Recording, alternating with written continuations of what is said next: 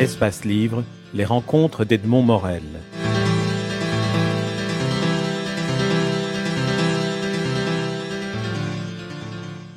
Qui concerne la, justice, par exemple, vous évoquez euh, en, détail et en se basant sur euh, notamment l'interview de celui qui a été le juge d'instruction de, cette affaire qui a fait beaucoup de bruit, qui sont les tueurs du, Brabant wallon.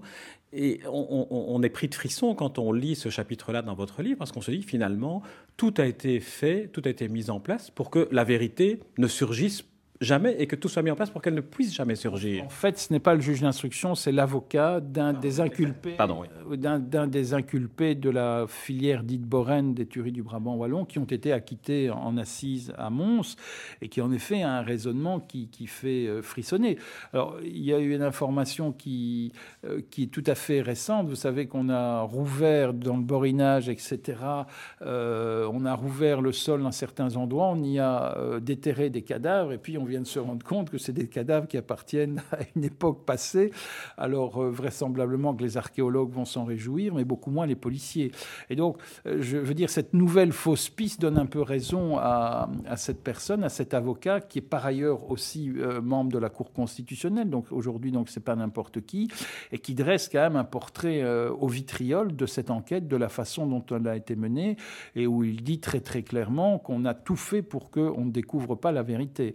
Alors, il avance plusieurs hypothèses qui, dit-il, ont toute une, une certaine véracité, en tous les cas une certaine réalité, elle pourrait être une piste, mais chacune de ces pistes qu'il examine n'ont jamais vraiment été poussées à fond par les, euh, par les enquêteurs et on s'est braqué sur, sur des gens. Et apparemment, d'après ce que semble dire cet avocat, on continue à tourner aujourd'hui autour du même pot puisque ces fouilles ont été faites dans, dans la région du, du, Borinage. Voilà.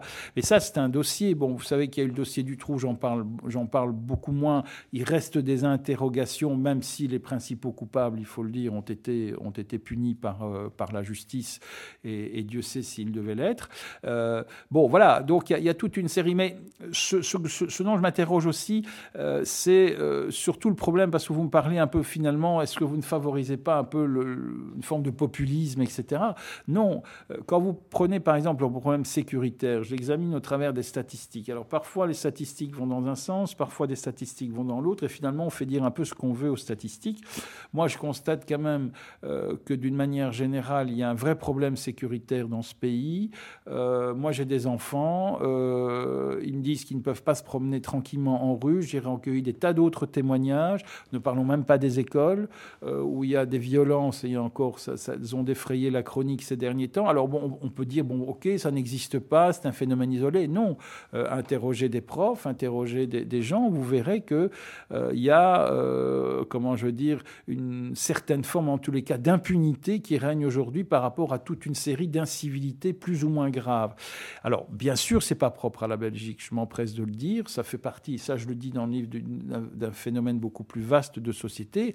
Il n'empêche qu'il ne faut pas le nier en Belgique. Et ce problème-là vient en plus des autres problèmes. Ce qui fait que je trouve que dans ce pays, on cumule globalement plus de problèmes que dans d'autres, surtout que nous sommes dans un concentré géographique beaucoup plus petit et que chacun connaît quasiment le voisin, ce qui fait évidemment gonfler les choses, etc. Mais, mais le Belge a cette espèce de côté pratique, a, acquis durant l'histoire euh, cette espèce de, qualité de, de, faire le gros dos, d'évoluer par rapport euh, à un phénomène darwinien, d'évoluer par rapport aux situations et finalement de s'adapter à toutes les situations. Donc on aboutit paradoxalement, alors que beaucoup d'étrangers trouvent que dans ce pays devrait y avoir des révoltes, comme il vient d'en avoir en, Guadeloupe aujourd'hui, euh, mais non, dans ce pays tout reste apparemment, calme. Et c'est ça qui est, aussi une caractéristique de la Belgique, c'est que tous les ingrédients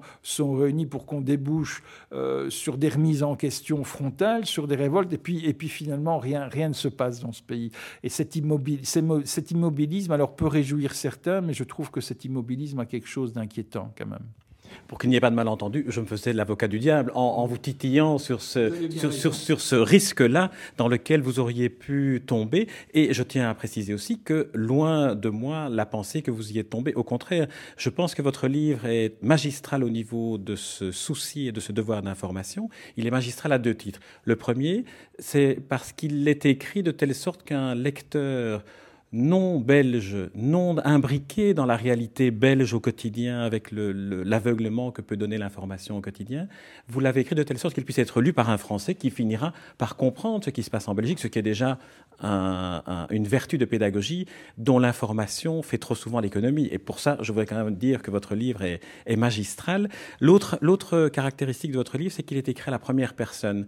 Et là, ça donne un côté, euh, à certains moments, touchant quand vous encadrez votre livre d'une lettre à votre mère défunte et vous terminez par une lettre à votre maman défunte, un peu comme si vous mettiez entre ses bras. Voilà, tout à fait. Donc, j'ai voulu aussi y mettre, et c'est la liberté éditoriale que, que Bûcher-Chastel m'a donnée, j'ai voulu y mettre aussi de moi. Je veux dire, de mon vécu personnel, de la façon dont j'ai été éduqué, euh, de la façon dont j'ai ressenti ce pays tout très très jeune, où, je le dis, j'ai vécu complètement à l'écart à la fois des, des, des, grandes grèves ouvrières, des, grands mouvements qui ont marqué ce pays dans, dans, dans l'avant-guerre et après-guerre, et que donc j'ai découvert un petit peu cette, cette Belgique souterraine euh, au fur et à mesure, euh, disons, de mes études, et plus encore quand je suis devenu euh, journaliste. Et, c'est vrai que moi, j'ai je le dis dans mon livre, moi je me suis fier d'être belge, surtout quand on est à l'étranger. Et c'est vrai aussi pour les néerlandophones, hein, qui quand ils sont à l'étranger, je crois qu'ils disent qu'ils sont belges et pas flamands, alors qu'en Belgique, ils auraient plutôt tendance à dire d'abord qu'ils sont flamands. Et donc euh, voilà, donc moi j'aime beaucoup le, le fait de pouvoir témoigner aussi de mon, à la fois de mon ressenti, ce qui est complètement subjectif, et aussi d'une certaine de certaines formes de réalité que je vis au quotidien en tant que journaliste de terrain. Voilà. Et donc, c'est un peu, je, suis d'accord, un mélange des genres, mais finalement, la réalité, elle n'est pas uniforme, elle est, elle est multiforme, et donc je trouve qu'aussi dans un récit, il faut l'aborder de manière multiforme.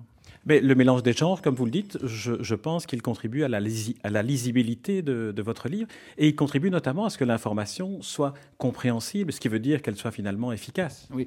Alors, moi, je tiens beaucoup, vous savez, je viens, de la télévision et la télévision, est, je dirais, est un média extrêmement concurrentiel et quand on fait du reportage aujourd'hui, on, est très attentif à cette lisibilité, je veux dire, d'être compris par le plus grand nombre. Alors, c'est peut-être immodeste de le dire, mais j'essaie de faire la même chose quand j'écris et aussi de rendre le récit le plus possible ludique. On est dans une société du loisir aussi, même si elle est en crise aujourd'hui.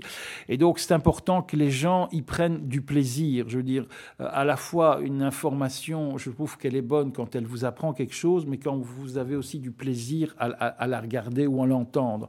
Hein. Ou à la lire, ce qui est le cas de votre livre. Ou à la lire, absolument. Et donc j'ai essayé dans ce livre de bâtir une histoire avec des chapitres chapitre bien, spécifique, mais qu'il y a un fil continu, il y a, il y a un fil conducteur. Et ce fil conducteur, bien sûr, c'est mon vécu personnel. Et c'est, comme vous l'avez justement dit, le, le rapport à mes parents et en particulier à ma mère, oui.